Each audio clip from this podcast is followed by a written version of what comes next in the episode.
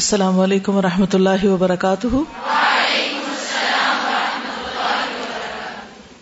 نحمد ونسلی علی رسول کریم اما بعد، فاعوذ باللہ من الشیطان الرجیم، بسم اللہ الرحمن الرحیم۔ رب اشرح لی صدری ویسر لی امری، واحلل عقدۃ من لسانی یفقهوا قولی۔ تو کیا سوچا آپ نے کہ کیا کرنا ہے صدقہ جاریہ؟ سال ثواب اپنے پیرنٹس کو اور خود کون سے کام کرنے اسکول کھولنا ہے ویری گڈ بہت اچھے۔ اور بھی، ٹھیک ہے۔ اور درخت لگانے گڈ ابھی وہ سیڑھی واک بھی شروع کر رہی ہے، جس میں درخت لگانے کا سیزن آ گیا نا۔ تو اس موسم میں تو ہر کوئی کچھ نہ کچھ ضرور لگائے۔ اور کچھ نہیں تو کچھ بیج ہی لگا دیں کہیں اپنے گھر کی کیاری صاف کر کے۔ کیونکہ وہ بےچاری بھی اتنی اگنورڈ ہوتی ہیں، کیونکہ ہم قرآن پڑھتے ہیں تو وقت نہیں ہوتا ہمارے پاس انہیں دیکھنے کا۔ حالانکہ وقت نکال سکتے ہیں تھوڑا سا۔ اب سنڈے آ رہا ہے نا تو اس دن کا کچھ پلان کریں۔ اگر آپ کے گھر کے آس پاس اندر باہر کچھ بھی جگہ خالی ہے، اسے صاف صفا کر کے، گلے محلے کے بچے بھی ساتھ لگا کے اور کیاریاں بنا کے اور کچھ نہ کچھ اگا دیں۔ اور کچھ نہیں تو دھنیا پودینا ہی اگا دیں۔ آپ ہاسٹل وارڈن سے پوچھ لیجیے کہ کیا ہو سکتا ہے۔ مجھے اس کا اتنا علم نہیں ہے۔ صبح میں دیکھا تھا مالی لوگ تو کچھ کام کر رہے تھے، مگر ایسا نہ ہو کہ آپ مالی کا باغ ہی نہ اجاڑ دیں کچھ اور کرتے کرتے ہر چیز کے لیے پلاننگ ضروری ہوتی ہے نا۔ اگر آپ پہلے پلان کریں کہ کرنا کیا ہے، پھر اس کے بعد کریں تو انشاءاللہ برکت ہوگی۔ جی جزاک اللہ خیر۔ یہ کہتی ہے کہ آلریڈی جو گملے لگے ہوئے ہیں، ان کی حفاظت کر لیں۔ ان کے پاس سے گزرتے ہوئے ٹکرائیں نہیں، ان کو چھوئے نہیں، ان کو ڈسٹ بن کے طور پر استعمال نہیں کریں۔ اور اگر کوئی اور کر گیا ہے، لا علم جاہل، تو آپ اٹھا لیں اس کو، نظر رکھیں۔ پتے جلے ہوئے نہیں ہوں یعنی بہت کچھ کیا جا سکتا ہے۔ اگر گرین الہدا ہو تو کتنا دل خوش ہو اور کتنی ایکسٹرا آکسیجن ملے آپ کو۔ اب میں چاہ رہی تھی کہ اکیڈیمک بلاک کے اندر انڈور پلانٹس رکھوانے کا، لیکن مجھے بس صرف یہ فکر ہوتی ہے کیونکہ یہاں بھی ایک دن ایک بچہ بھاگتے بھاگتے آیا، گملہ توڑ گیا، اتنا بڑا۔ آپ کو پتا کہ گملے پہ کتنے پیسے لگتے ہیں۔ پھر اگر ہم سے کوئی ایسا نقصان ہوتا ہے تو ہم بھاگ نہ جائیں، بلکہ اس کو پورا بھی کریں، کیونکہ اللہ کا مال ہے یہ۔ تو بھاگ کے کدھر جائیں گے؟ اللہ ہی کے پاس جائیں گے نا؟ تو اگر ہم نے کوئی چیز توڑی یا کوئی خراب کی اور ہم نے اس کو بس چھپا دیا کہ کسی کو پتا نہ چلے کہ مجھے کوئی تاوان ہر جانا نہ دینا پڑے تو چپ تو نہیں سکتے۔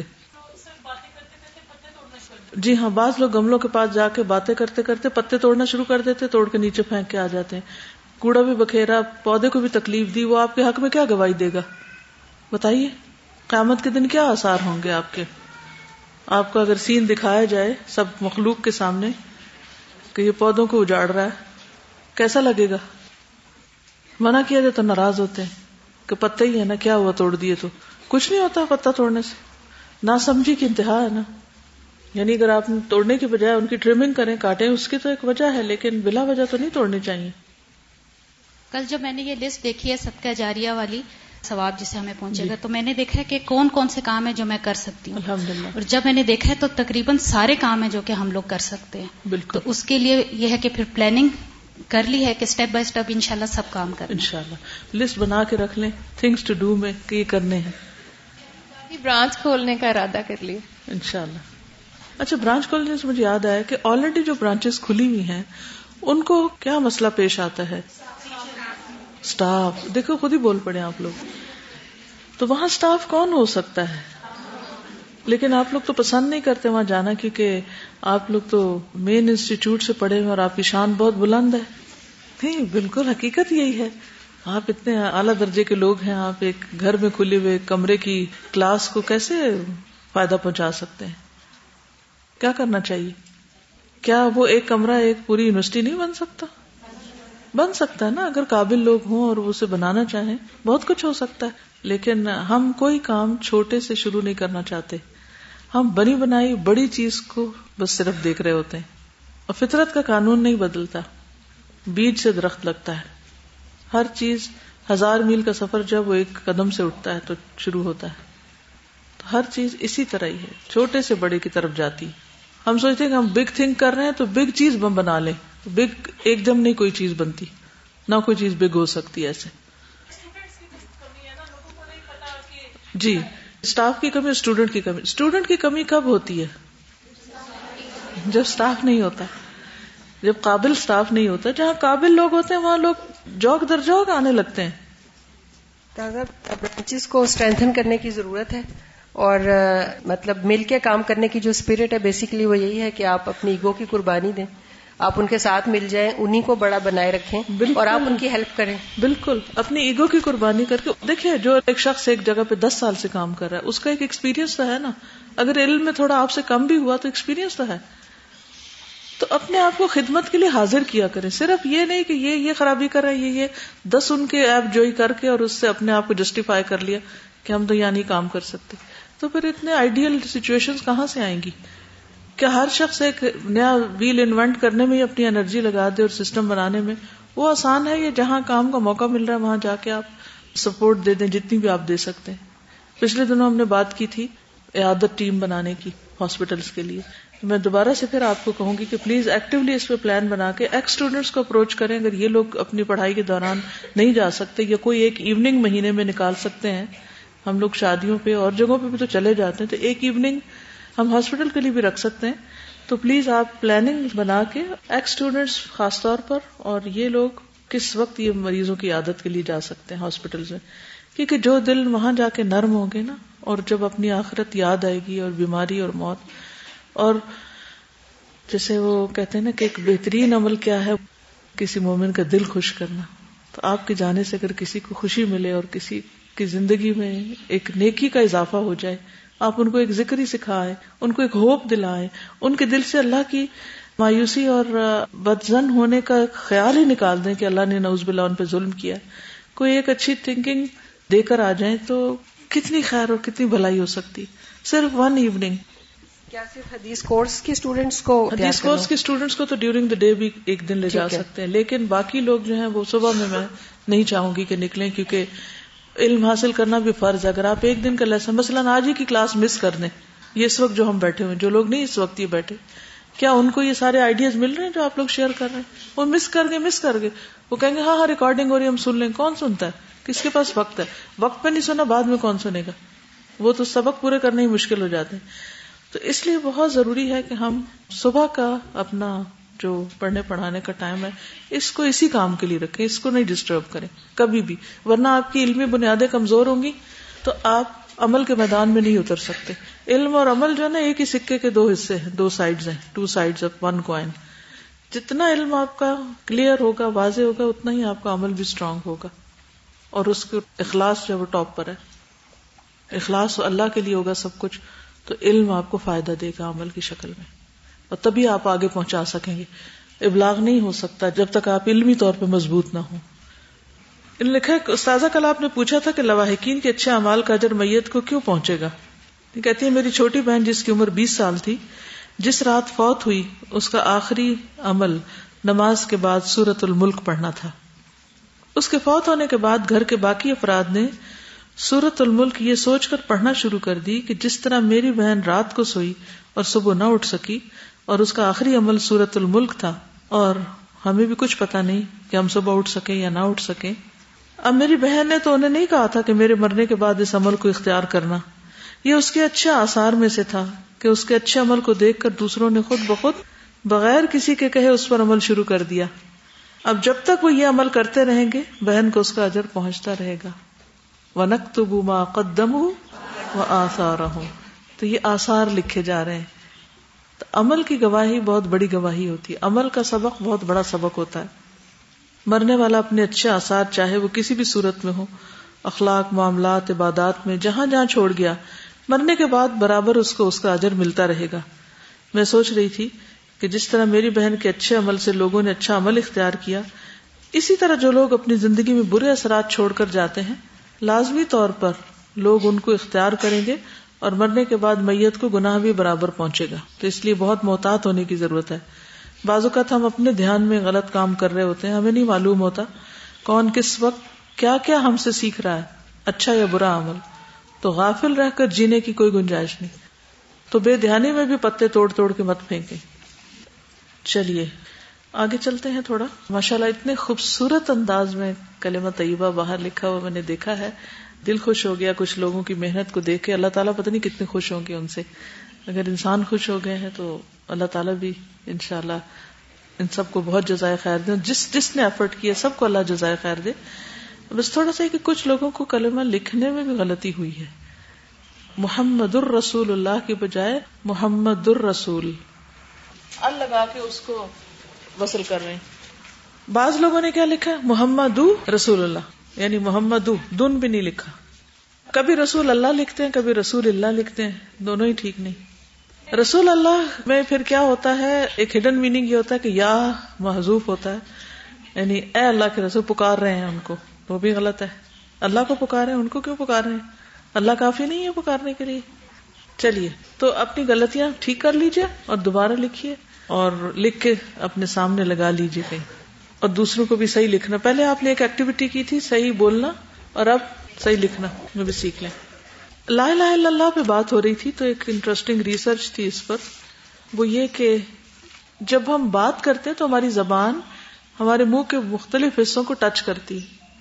آپ بولے لا الہ الا اللہ۔ زبان کہاں ٹچ کی؟ لا الہ الا اللہ۔ ایک ہی جگہ کو کتنی بار؟ چار دفعہ۔ ٹھیک ہے؟ تو یہ ایریا جو ہے، اس کے اندر کچھ یعنی کہ بہت حساس قسم کے ریسپٹرز ہیں۔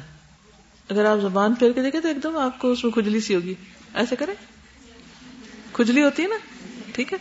اب جب ہماری زبان سو دفعہ مثلاً پڑھو، چار سو دفعہ اسی ایریا کو ٹچ کر رہی ہے۔ تو یہاں اسٹیمولیٹ بھی ہے یہ اصل علم تو اللہ ہی کے پاس ہے کہ وہ جا کے کس ایریا کو اسٹیمولیٹ کرتا ہے اور وہ اسٹیمولیشن ہمارے کس کس حصے کے جسم کو فائدہ دیتی ہے، روحانی طور پر، جسمانی طور پر؟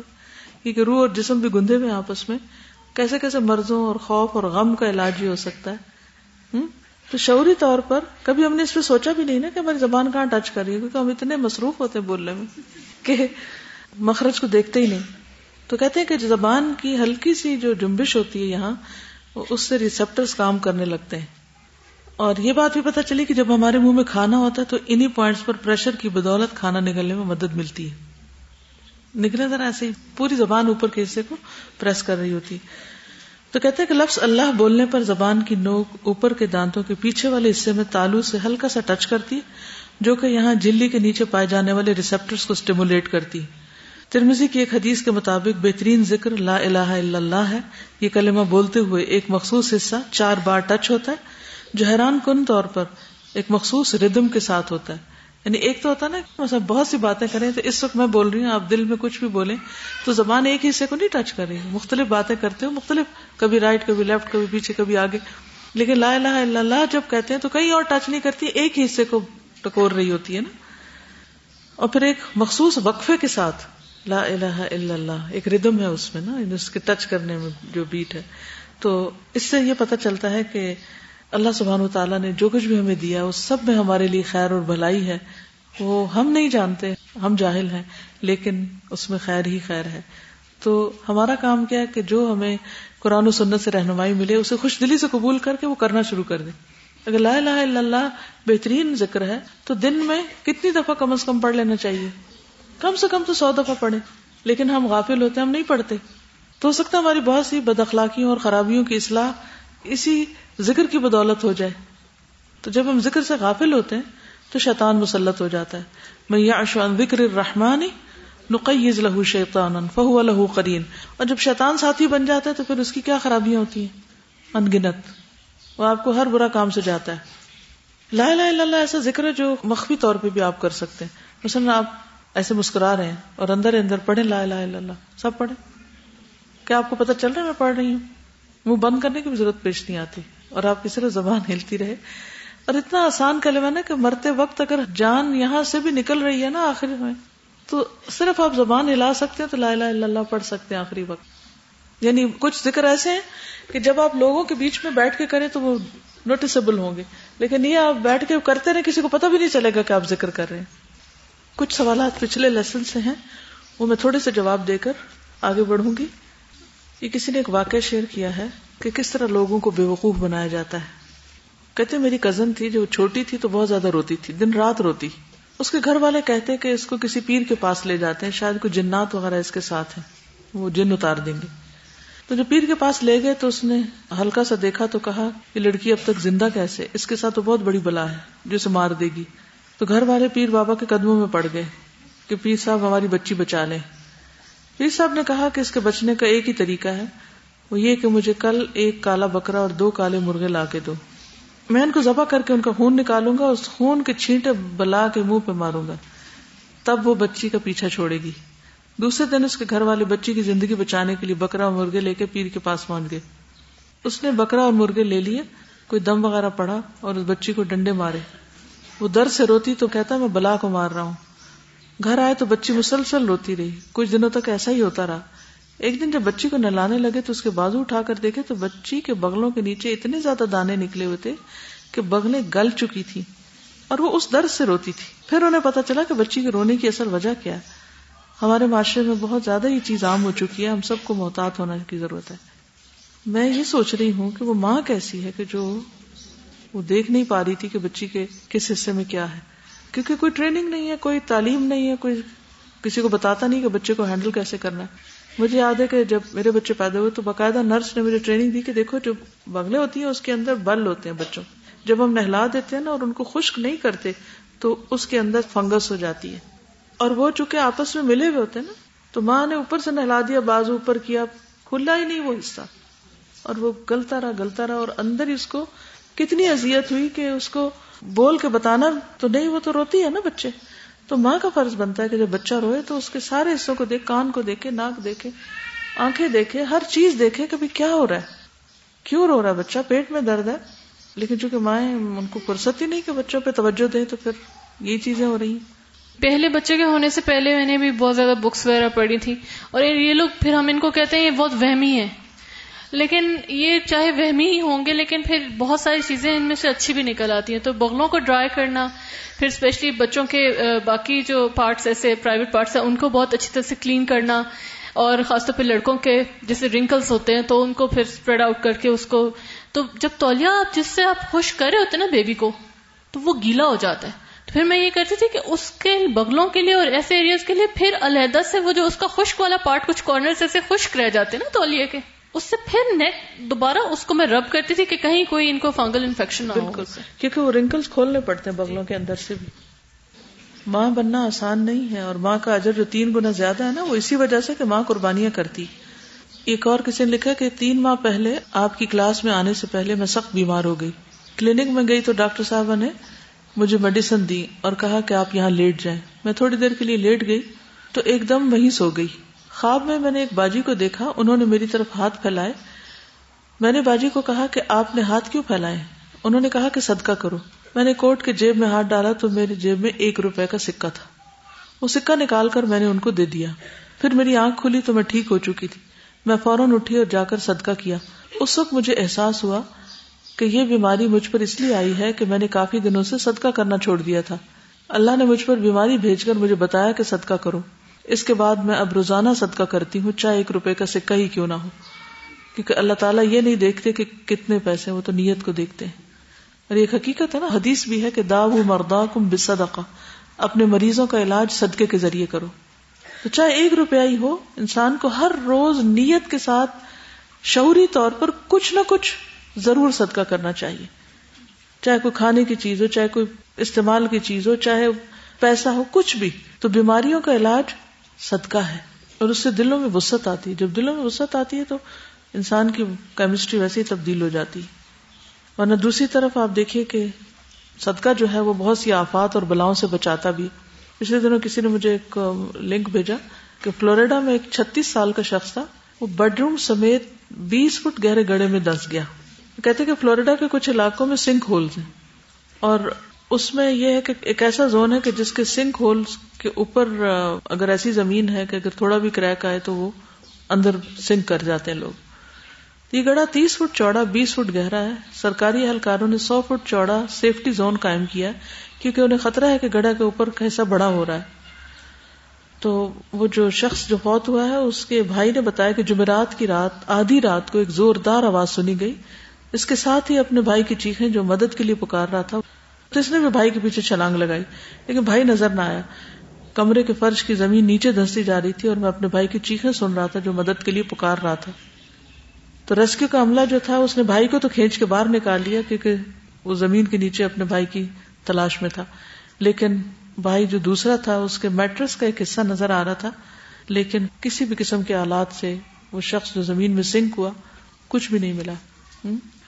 بتانے کا مقصد یہ کہ میں جب یہ واقعہ پڑھ رہی تھی تو مجھے یہ خیال آیا کہ جیسے رات کو ہم صورت الملک پڑھتے ہیں، تو اس میں یہ آیت آتی ہے نا کہ امین تم من فسمائے علیکم حاسبا فستعلمون کیف نذیر امین تم من فسمائے ان یخسف بكم الارض فاذا هي تمور۔ کہ زمین تمہیں لے کے سنک کر جائے اور کانپنے لگے، ہر چیز میں زلزلہ آ جائے تو تم کیا کر سکتے ہو؟ کبھی رات کو سوتے وقت تم نے یہ سوچا؟ کبھی بھی نہیں سوچا۔ یہ تو اب جدید دنیا میں بہت ساری چیزیں نیوز میں آ جاتی ہیں اور وہ نیوز ہم تک پہنچ جاتی ہیں اور ہم پڑھ لیتے ہیں۔ بہت جگہوں پہ معلوم نہیں کیا کیا ہوتا ہوگا جو کسی دوسرے کو خبر بھی نہیں ہوتی۔ وہاں کوئی نیوز رپورٹر پہنچتا ہی نہیں۔ تو نیکسٹ ٹائم جب آپ سورت الملک پڑھیں تو رات کو یہ بھی سوچ لیں کہ نہیں پتا نیند میں سوتے ہوئے دوبارہ اٹھنے کی بات تو ہے ہی، یہ زمین بھی ہمیں سنبھالتی ہے یا نہیں؟ استاذہ اس میں ایک اور چیز جو ہے دھنسنے کی جو حدیث میں آتا ہے نا کہ ایک شخص اترا رہا تھا پہن کر لباس اور وہ دھنستا چلا گیا اور قیامت تک دھنستا رہے گا۔ اور اس حوالے سے بھی بعض اوقات جیسے پارٹیز پہ اور ایسے موقعوں پر جب چال میں یہ خاص قسم کا اچھے لباس کے ساتھ ہو جاتا ہے تو مجھے بہت ڈر لگتا ہے اس وقت۔ یعنی شوز بیگ کپڑے ان سب کو پہن کے تو اپنے اندر دوبارہ جائزہ لیں کہ نیت میں کیا آ گیا ہے۔ کیونکہ فوراً چال پہ اثر آتا ہے انسان کے۔ گاؤنس بھی جنہوں نے بہت تھوڑا اسٹائلش طریقے سے پہنے ہوتے ہیں اسکارف تھوڑا اسٹائلش طریقے سے لیا ہوتا ہے ان کی چال میں اور جس نے سادے طریقے سے اسکارف ٹائی اپ کیا ہوا ہے اور سادے طریقے سے گاؤں میں ان کی چال میں بہت فرق ہوتا ہے ایکسپریشن میں فرق ہوتا ہے۔ ایکسپریشن چال ایکشن اشارے ہر چیز میں فرق آ جاتا ہے۔ تو ہمیشہ انسان کو اللہ سے ڈرتے ہی رہنا چاہیے ہم سب کو۔ آپ لوگوں نے سوال کیا تھا کہ قبروں پہ بلڈنگ بنانا جائز نہیں تو نبی صلی اللہ علیہ وسلم کی قبر پر سبز گنبد کیوں ہے؟ بات یہ ہے کہ یہ عمل نہ صحابہ کا ہے، نہ تابعین کا۔ یہ بہت بعد میں ترکوں نے بنایا۔ لیکن جیسے دو دروازے تھے نا کعبہ کے پہلے، تو آپ نے یہ چاہا بھی کہ اس کو واپس اپنی اصل پہ لے آیا جائے کعبے کو۔ لیکن کس وجہ سے نہیں اس کو لایا گیا؟ فتنے کے ڈر سے روک دیا۔ آپ کا کیا خیال ہے کہ اگر آج کوئی بھی اس کو اپنی اصل پہ واپس لانا چاہے، تو لوگ اس کو عزم کر لیں گے؟ اصل میں یہ تھا کہ نور الدین زنگی جو تھا، اس نے خواب دیکھا تھا کہ کچھ لوگ نبی صلی اللہ علیہ وسلم کی قبر تک انڈر گراؤنڈ پہنچنا چاہتے ہیں۔ تو پھر وہ وہاں مشورے سے انہوں نے دیوار بنائی تھی قبر کے آس پاس۔ اور پھر علامت کے طور پہ گمبد بنایا گیا تھا کہ اس کے نیچے ہے روزہ تاکہ سب لوگوں کو معلوم ہو۔ کسی نے لکھا کہ میرے دادا کی قبر میں کسی نے آلو دفنا دیے، جس کی وجہ سے گیدڑوں نے اس کو تباہ کر دیا کہ ایسی صورت میں قبر پختہ کی جا سکتی۔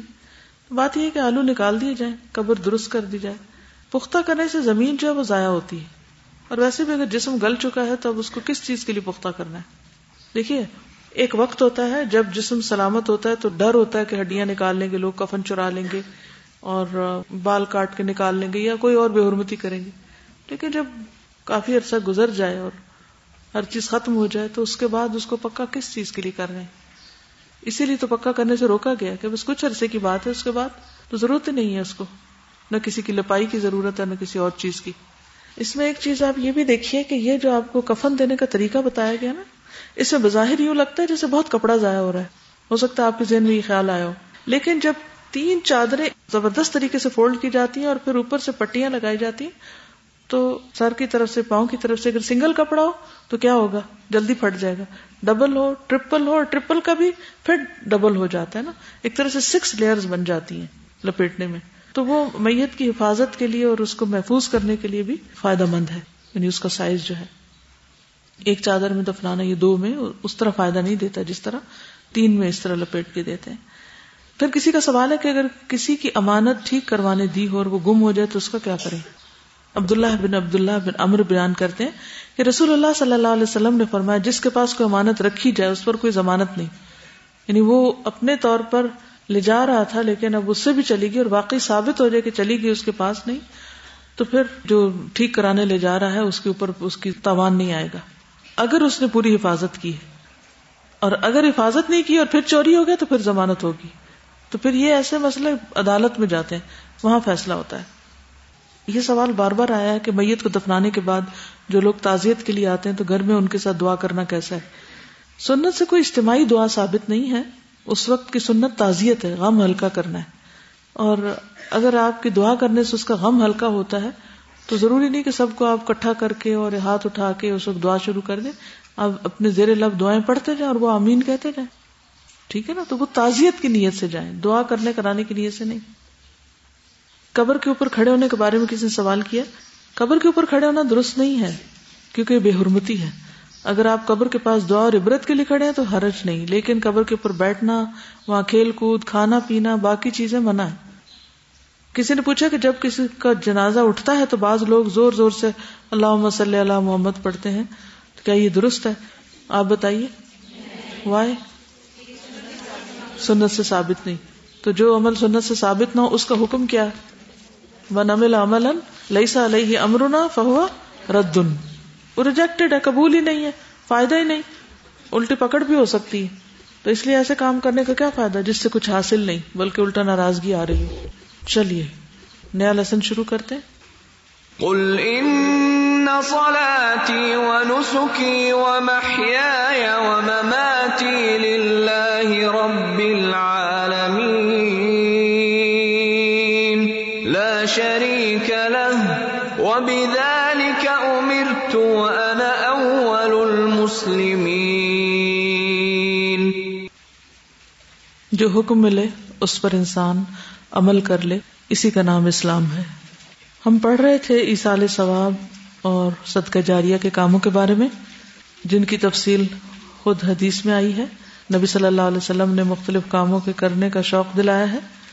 اسی طرح میت اپنی فوتگی سے پہلے، اپنے مال میں سے ون تھرڈ کی جو وسیعت کرتی جس میں وہ فی سبیل اللہ اس مال کو خرچ کرنے کے لیے اگر وسیعت کرتی ہے یا پھر کسی بھی طرح کا اگر ون تھرڈ نہیں، اس سے کم بھی ہے، کوئی چھوٹی سی چیز بھی ہے، تو لواحقین کی ذمہ داری ہے کہ وہ اس وسیعت کو پورا کرے اس میں ایک اور چیز، میت اپنے گھر کو اللہ کی راہ میں استعمال کرنے کی اگر وسیعت کرے، تو اس وسیعت کو بھی پورا کرنا چاہیے۔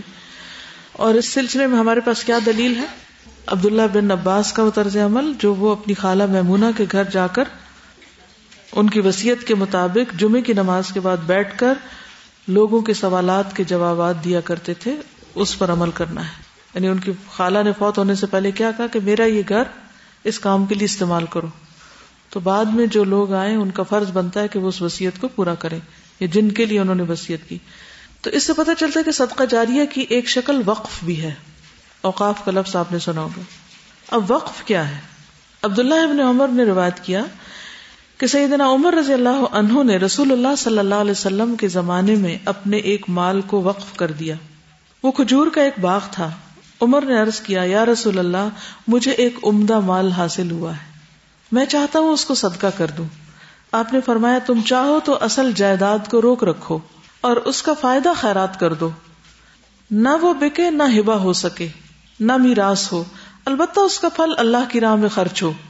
تو عمر رضی اللہ عنہ نے اس کو اللہ کی راہ میں اس طرح وقف کیا کہ اس کی آمدنی فی سبیل اللہ غلاموں کے آزاد کرانے، محتاجوں اور مہمانوں کی خدمت اور مسافروں اور قرابت داروں پر صرف کی جانے لگی اور فرمایا، جو اس کا انتظام کرے، وہ اس میں سے دستور کے مطابق کھایا کرے اور اپنے دوست کو بھی کھلائے، مگر دولت مندی کے لیے اس میں سے جمع نہ کرے۔ کتنی خوبصورت بات ہے۔ یعنی یہ بھی صدقہ جاریہ کی ایک قسم ہے کہ آپ اپنے گھر کو پورے کا پورا کسی کو نہ دے دیں، بلکہ کیا کریں؟ وقف کر دیں۔ وقف کا مطلب یہ ہے کہ آپ اس پر یہ بین لگا دیں کہ یہ کوئی بیچے گا نہیں، کوئی ذاتی استعمال میں نہیں لائے گا، کوئی آگے کسی کو ہبا نہیں کر سکتا، اس کا صدقہ نہیں کیا جا سکتا، اس کو میراث میں تقسیم نہیں کیا جا سکتا۔ یہ فی سبیل اللہ کاموں میں خرچ کیا جائے گا۔ دو شکلیں۔ ایک تو یہ کہ اس کے اندر کوئی کام شروع ہو جائے۔ اور دوسرے یہ ہے کہ اس کی جو آمدنی ہے، اس سے بہت سے اور پروجیکٹ چلائے جائیں۔ تو ڈپینڈ کرتا نا کہ جگہ کیسی ہے۔ مجھے اچھی طرح یاد ہے کہ جب افیٹ کی بلڈنگ بن رہی تھی، تو اس وقت ہماری ایک بہن ہے، انہوں نے جو ابھی الہدا بنا نہیں تھا، اس سے پہلے جو ویکلی کلاسز ہوتی تھی، اس میں وہ آتی تھی۔ تو ان کے بچے نہیں تھے اپنے۔ تو انہوں نے اپنے ون تھرڈ میں اپنا ایک گھر جی سکس میں تھا، وہ دیا کہ وہاں کلاسز شروع کریں۔ ہمارے لیے وہاں جا کر اس کو مینج کرنا بہت مشکل تھا۔ کیونکہ ابھی تو ایک چھوٹا سا گروپ نکلا تھا پتا ہی نہیں تھا کہ لوگ کہاں کہاں تک جا کے کچھ کر سکتے ہیں۔ تو اس لیے ہم نے ان کو مشورہ دیا کہ اس کو بیچ کر اس کا پیسہ اس بلڈنگ میں لگا دے تو انہوں نے پھر افیٹ کی بلڈنگ کی تعمیر میں وہ پیسہ لگایا تھا۔ اب آپ دیکھیں کہ جب میں اس خاص راستے سے گزرتی ہوں تو ہمیشہ مجھے وہ یاد آتی کہ اس بلڈنگ میں ان کو پیسہ لگا ہوا۔ اسی طرح پنڈی میں کسی نے کہا کہ ہمارا گھر اللہ کے کام کے لیے استعمال کرے، تو اس کو بھی ہم نے کہا کہ فی الحال ہماری زیادہ ضرورت اس جگہ کی تعمیر ہے۔ تو ان کا بھی وہاں لگا ہوا۔ اب کچھ عرصہ پہلے تک جب ہم وہاں کلاسز لیتے تھے تو دن رات قرآن کی آوازیں وہاں گونج رہی ہوتی۔ تو یہ لوگ مجھے جنہوں نے بالکل ابتدائی دور میں سابقون السابقون، جب یہ سب کچھ پھیلا نہیں تھا، نہ کسی کو پتا تھا کہ یہ کتنا پھیلے گا، اس وقت اپنا مال لگایا، ایک طرح سے وقف کیا۔ اب اسی طرح وہ بلڈنگ ہے یا یہ بلڈنگ ہے، یہ وقف ہے۔ یہ کسی کی ذاتی پراپرٹی نہیں، نہ یہ ٹرانسفر ہو سکتی، کسی کے نام، نہ کسی اور کام میں استعمال کی جا سکتی ہیں۔ یہ تعلیم ہی کے لیے استعمال ہوگی۔ تو اس کو وقف کہتے ہیں کہ وہ پراپرٹی چاہے کسی کی ذاتی ہو، لیکن وہ اچھے کام کے لیے دے دے کہ اس کے اندر اچھا کام ہو یا پھر اس کی جو آمدنی ہے، اس سے اچھے کام کیے جائیں۔ تو ہر شخص اپنی اپنی سہولت کے مطابق سوچ سکتا ہے۔ مثلا اگر کوئی زرعی باغ ہے، زرعی کا کیا مطلب ہے؟ کراپس ہیں اگر۔ اچھا عام طور پر خواتین اپنا حصہ نہیں لیتی، کیونکہ بھائی نہیں لینے دیتے، یہ ناراض ہو جاتے۔ اب وہ کڑتی بھی رہتی ہیں اور لیتی بھی نہیں نہ لینا، نہ دینا۔ تو آپ یہ ایک صورت کر سکتے ہیں کہ آپ انہیں کیا رکھیں اپنے پاس ہی۔ لیکن اس کی جو سالانہ آمدنی ہوگی، وہ میرے مرنے کے بعد آپ اس کو اسی طرح ان ان کاموں میں لگائیں گے۔ عمر رضی اللہ عنہ نے کیا کام بتائے؟ غلام آزاد کرنے میں۔ محتاجوں اور مہمانوں کی خدمت اور مسافروں اور کرابت داروں۔ چار لوگ بتائے محتاج، مسکین، مہمان، مسافر کرابت دار۔ ان پہ یہ آمدنی لگے گی، سب ضرورت مندوں پہ۔ اور فرمایا، جو اس کا انتظام کرے، کس کا؟ اس باغ کا۔ ظاہر ہے، اس میں کھیتی باڑی ہوگی، اس کو سسٹین کیا جائے گا۔ تو وہ اس میں سے اپنی مزدوری لے لے۔ کتنی؟ دستور کے مطابق، معروف طریقے سے۔ اور اپنے دوست کو بھی کھلائے۔ یعنی کہ کوئی مہمان آ گیا تو اس کو بھی کھلا دے اس میں سے۔ Care taker. مگر دولت مندی کے لیے اس میں سے جمع نہ کرے۔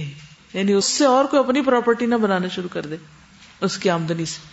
یا اس سے اپنے لیے گولڈ خرید خرید کے نہ رکھے یا کوئی اور فائدہ نہ اٹھائے۔ بس وہ کھانے پینے کی حد تک اس میں سے ضرورت۔ ظاہر ہے کہ ایک باغ لگا ہوا کنو کا ایک باغ ہو، اس میں اگر کچھ مانٹے لٹک رہے ہیں، انسان باغ میں داخل ہوتا ہے تو اجازت ہے جی خود بھی کھا لینا۔ معروف طریقے سے۔ اور اگر کوئی ساتھ اور ساتھ آ گئے تو اس کو بھی کھلا دینا۔ لیکن باقی آمدنی جو ہے وہ نیکی کے کاموں میں لگا دینا۔ اگر اس طریقے پر مختلف تعلیمی پروجیکٹس اسپانسر کیے جائیں تو ہر غریب بچہ اس ملک کا پڑھ سکتا ہے۔ کوئی بچہ آؤٹ آف اسکول نہیں ہو سکتا۔ اسکول کیوں نہیں چلتے؟ فنڈز ہی نہیں ہے ہمارے یہاں تعلیم کا بجٹ اتنا کم ہے۔ اور پھر جو ہے وہ بھی صحیح طور پہ استعمال نہیں ہوتا۔ کیونکہ لوگ ٹیچر بننا نہیں چاہتے۔ اچھے اچھے کچھ کرنے والے لوگ ہیں، وہ جہاں دنیا زیادہ ملتی ہے، وہ ان فیلڈ میں نکل جاتے ہیں۔ اور پھر ٹیچنگ کا شعبہ ہم جیسوں کے لیے چھوڑ جاتے ہیں۔ تو اس سے کیا نقصان ہوتا ہے کہ پھر وہ کوالٹی نہیں آتی۔ جب وہ کوالٹی نہیں آتی، تو پھر قوم تیار نہیں ہوتی۔ انہیں کے لوگوں کے اندر، اس وقت جیسے دینی ذہن رکھنے والے لوگ بھی ہیں، تو ان کے اندر بھی ایک تنگ نظری سی ہوتی۔ ہے دنیاوی تعلیم رکھنے والوں کے اندر دینی لوگوں سے ایک نفرت سی ہوتی ہے، ایک ڈسٹینس ہوتا ہے۔ جتنا مرضی بٹانے کی کوشش کرو۔ وہ ان کو لک ڈاؤن ہی کرتے رہتے ہیں۔ یہ سب کچھ تعلیم کے میدان میں سخت محنت سے حاصل ہو سکتا ہے۔ لیکن تعلیم کو سسٹین کرنے کے لیے آپ کو پتا کہ جو الہدا کے اسکول چل رہا تھا، الہدا کی بلڈنگ میں تھا۔ بلکہ ہے ابھی۔ اس کے باوجود خسارے میں گیا، مسلسل خسارے میں۔ کیوں؟ اس لیے کہ ہم فیس نہیں بڑھا سکتے۔ بلکہ جو لوگ آتے ہیں وہ کہتے ہیں فری پڑھائیں۔ ہمارے بچے غریب ہیں، ہم نہیں پڑھا سکتے۔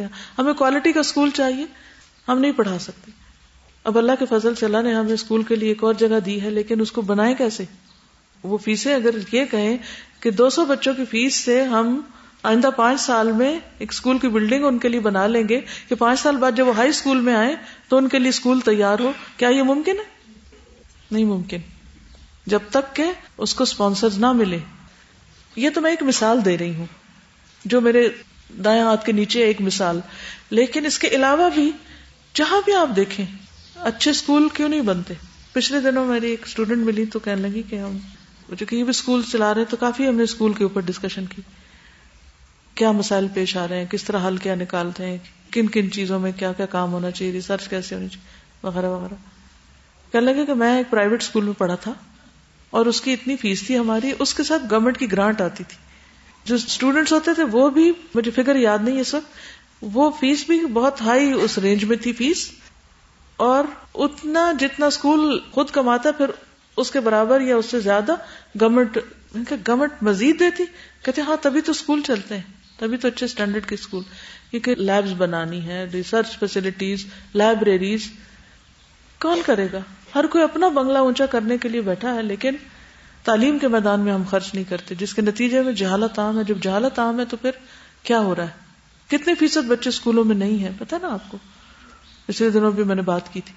تو جس ایریا میں آپ ہیں، وہاں پر آپ اگر ایک اسکول بچوں کے لکھنے پڑھنے کا کرتے ہیں، اور بلکہ بڑوں کو بھی پڑھانے کا کرتے ہیں، وہ جگنو کورس ایک اگر وہ شروع ہو جائے کہ الٹریٹ لوگوں کو کس طرح اردو لکھنا پڑھنا سکھانا ہے۔ وہ کام بھی ایک صدقہ جاری ہوگا، ان کو اردو پڑھنی آئے گی تو ان کا دروازہ کھل جائے کتابیں خود پڑھ سکیں گے وہ سن کے سمجھ سکیں گے۔ یہ بھی صدقہ جاریہ کا کام ہے، لکھنا، پڑھنا، سکھانا۔ نبی صلی اللہ علیہ وسلم نے مدینہ کے بچوں کو کس سے سکھوایا تھا، آپ کو معلوم ہے۔ یعنی پہلا کام جو آپ نے وہاں جا کے کیا، وہ لوگوں کو ایجوکیٹ کرنے کا کیا اور اس کے لیے ہر طرح کے ریسورسز استعمال کیے۔ تو اپنے اپنے علاقے کا سوچیں۔ آپ کیا اپنے گھر میں ایک کمرہ ایسا وقف کر سکتے ہیں کہ اس میں بچوں کی اسکول بنے؟ اپنے گاؤں میں دیکھے کہ ہو سکتا ہے ایک اسکول باندھ ہی پڑا گورنمنٹ نے عمارت بنا کے دی ہو۔ ٹیچر نہ ہونے کی وجہ سے اسکول ہی نہیں چل رہا اور بچے گلیوں بازاروں میں پھر رہے ایسی ساری چیزوں کے بارے میں درد مندی سے سوچیے خود کر سکتے، خود کیجیے خود نہیں کر سکتے، اوروں کو موٹیویٹ کیجیے اور لوگوں کو پڑھنے کی طرف لائیے تاکہ گلی بازار میں پھرنے والے بچے اسکول میں آ جائیں۔ اور الحمد للہ یہاں یہاں بھی بہت سے لوگ اس کے لیے کوشش کر رہے ہیں، وہ اپنے کانوکیشن پہ دیکھا ہوگا کہ کس طرح غریب بچوں کے لیے اسکول اور ان کے لیے جو فیسلٹیز ہیں وہ الحمد للہ استعمال ہو رہی ہیں، کہ تعلیم حاصل کریں۔ تو اس طرح کے کوئی بھی جو پروجیکٹس آپ کریں گے، اس کے لیے پلاننگ کر لیں ٹارگیٹ سیٹ کر لیں کہ ایک مہینے میں اتنے میں نے جگہ تیار کرنی ہے اتنے لوگوں کو ٹریننگ دینی ہے، اتنا سلیبس فراہم کرنا ہے، وہاں اس میں دین کا اتنی چیز ڈالنی ہے، اس طرح ذہن سازی کرنی چند سالوں کی بات ہے، صرف بیس سال کا ایک منصوبہ بنا لے بہت کچھ ہو سکتا ہے۔ لیکن میں سمجھتی ہوں کہ باقی بھی سوسائٹی کے جتنے لوگ ہیں، وہ سب اچھے اچھے کام کر رہے ہیں اور ہر ایک کے عمل اور اجر اس کی نیت کے مطابق ہے۔ لیکن مجھے لگتا ہے کہ ٹیچنگ از دا کی مثلاً ایک اچھا انجینئر کیسے بنتا ہے؟ جو ایمانداری کے ساتھ اچھی سڑک بنائے۔ کون بناتا ہے اس کو؟ ڈاکٹر کو کون بناتا ہے؟ کسی کے بارے میں سوچیں۔ تو کی پرسن کون ہے؟ کتنے افسوس کی بات ہے کہ ہم اپنے بچوں کو سب کچھ بنانا چاہتے ہیں۔ ٹیچر نہیں بنانا چاہتے۔ وہ ٹیچر نہیں بننا چاہتے۔ کیونکہ ٹیچر کا کوئی مقام نہیں ہے اسٹیٹس نہیں ہے سوسائٹی میں۔ تو ہمیں تو اسٹیٹس نہیں چاہیے نا، ہمیں تو اللہ سے ریوارڈ چاہیے۔ آپ کچھ بھی پڑھے اور ابھی لونگ اگزامپل آپ کے سامنے تھی کہ ڈاکٹر بن کے بھی ٹیچنگ نہیں چھوڑی۔ تو کچھ بھی بنے آپ ٹیچنگ نہیں چھوڑنی۔ کچھ بھی پڑھائیں، جو آپ اچھا پڑھا سکتے ہیں۔ فل ٹائم نہیں پارٹ ٹائم لیکن تعلیم کے شعبے میں سب سے پہلے کام کرنے کی ضرورت۔ بس صرف یہ ہے کہ جو کچھ بھی آپ کو کرنا اس کے لیے پھر آپ کو علم کی غذا چاہیے۔ جب تک آپ کو مسلسل علم اس فیلڈ کا نہیں ہوتا اور لیٹسٹ ٹرینڈز نہیں پتا ہوتے تو آپ پروگرس نہیں کر سکتے۔ تو بہرحال، ایک طرف وہ لوگ ہوں جو اپنے گھر وقف کریں، کہ یہاں اسکول بنے، اور دوسری طرف ٹیچرز کی کھیپ ہو، تاکہ سب فارغ لوگوں کو پکڑ کے پڑھا دیا جائے۔ ان کی دین اور دنیا دونوں سنورے۔